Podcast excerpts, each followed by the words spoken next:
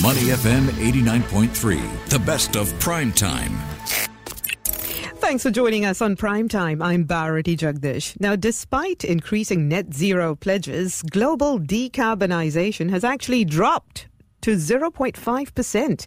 That's far from the 12.9 required to cap global warming and maintain a safe climate. According to the UN Environment Programme, circularity is key in promoting sustainable consumption and production patterns, but it's yet to be at the center of business strategies. Now, HR departments, they've long been regarded as inconsequential in our path towards carbon neutrality.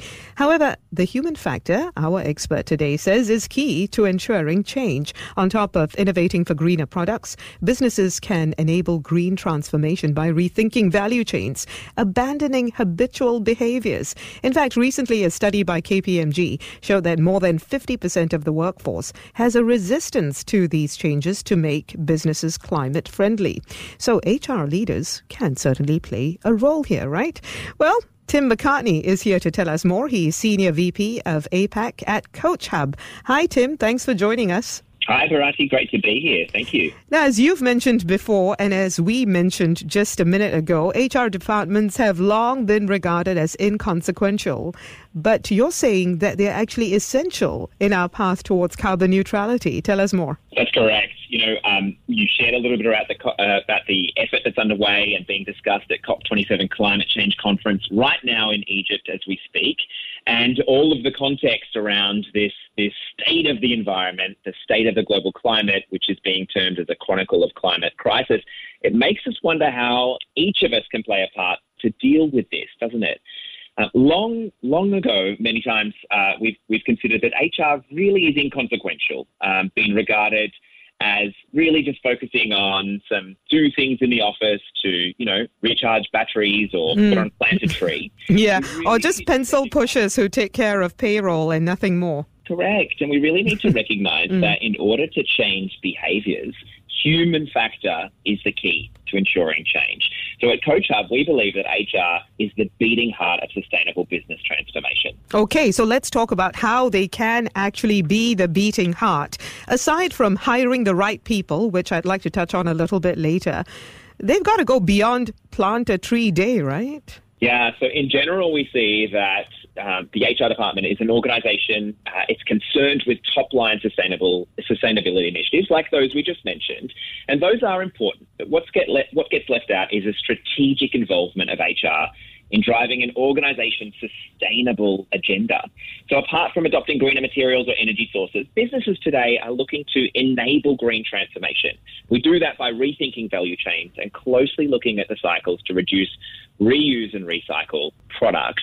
And L&D leaders certainly have a role to play here. They need to go back to the rule book to drive change across the value chain, uh, value chain, and really involve employees to unlearn, relearn, and abandon standard behaviours that we've seen. Right. So, from an HR perspective, a strategic approach to driving sustainable business transformation, based on what you said, I would say actually constitutes a cultural change across organizations, right?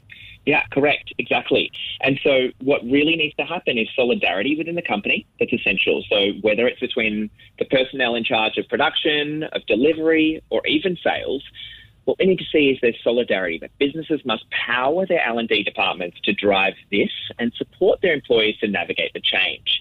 Taking an objective and deeper approach can lead to creation of better plans to encourage employees towards becoming the company's net zero champions. So to do that, we need a, quote, a roadmap, a, a new way of thinking to assess what each department and each individual needs to do within the organisation. You shared in the brief at the start around the study from KPMG that showed that 50% of the workforce is resistant to changes that can make a business climate friendly. That's one out of every two person. You look left, you look right. These people don't want to go on that green, that new green deal with you, for example. Mm. So HR departments can be key in dealing with this resistance while making employees aware how individual contributions matter we can do sustainability trainings. We can efficiently communicate dream, green changes to them, and ultimately think about how do we get inside each each employee's mind to change that mindset. Give me an example of a company that has effectively done this, as in convert the unconverted. That's a great question. And, you know, we think about this in terms of all phases of agile and digital transformation that's happening right now in the workforce as we adjust to the new work norms, the pandemic, the ongoing and various global crises. Employees are facing change fatigue and they need more effective support to help understand and deal with constant change. So HR can help counter this fatigue by acknowledging that and also consider different ways where employees can talk about problems and their successes and also help to find motivation we find when we're working with organizations on in any sector, this is a challenge that their employees face. And so offering an individual coaching program can help to foster a growth mindset and help employees see challenge as opportunity. Earlier, you said something very key, Tim. You said that companies need to empower their L&D and HR departments to do all of this.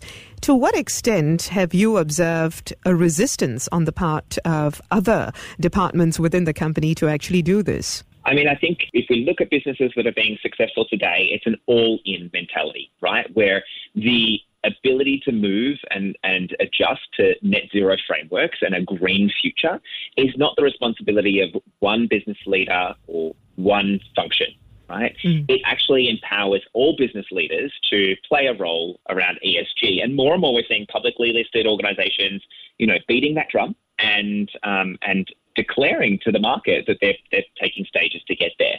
But it doesn't start at the top, as you know, and we certainly see this as we think about coaching. Coaching's only ever previously been for the top few in an organization.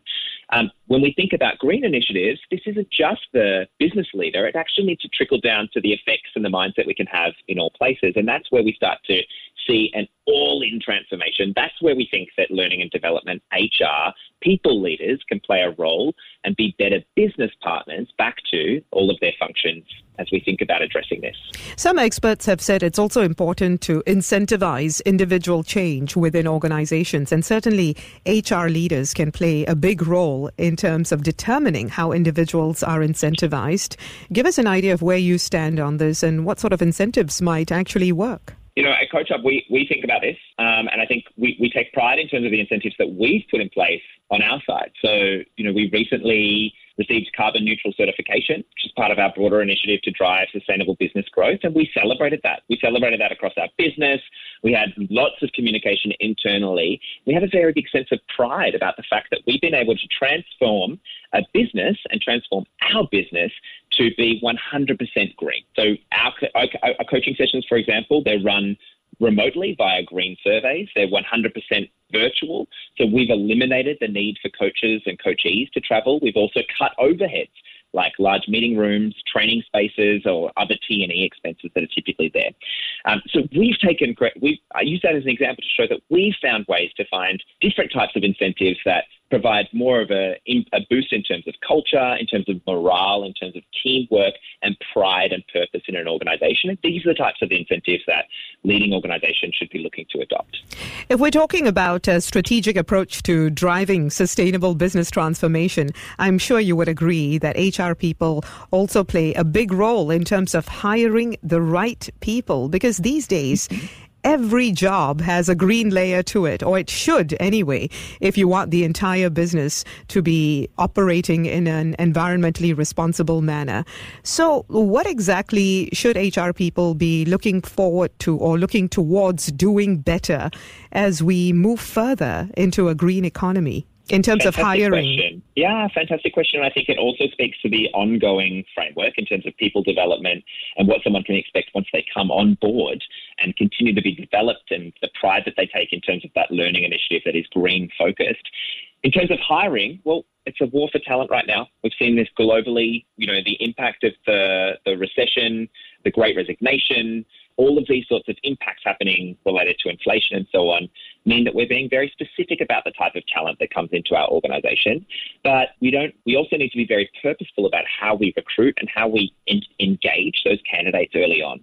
And so what's been fantastic across recent years is there's been a strong push in terms of diversity, equity and inclusion in terms of our candidate profiles.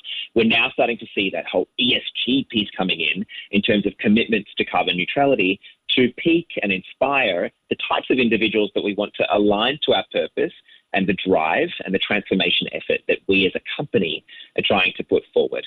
So, all things combined, we believe there's an opportunity to engage and attract the right types of people that once they are in your environment, our job as employers is to help those individuals thrive, to grow and develop and find new opportunities uh, within themselves and within the organization. Thanks very much for that, Tim. Really appreciate it. Tim McCartney, Senior VP APAC at Coach Hub. Thanks for joining us on Prime Time. To listen to more great interviews, download our podcasts at moneyfm893.sg or download our audio app. That's A W E D I O. Available on Google Play or the App Store.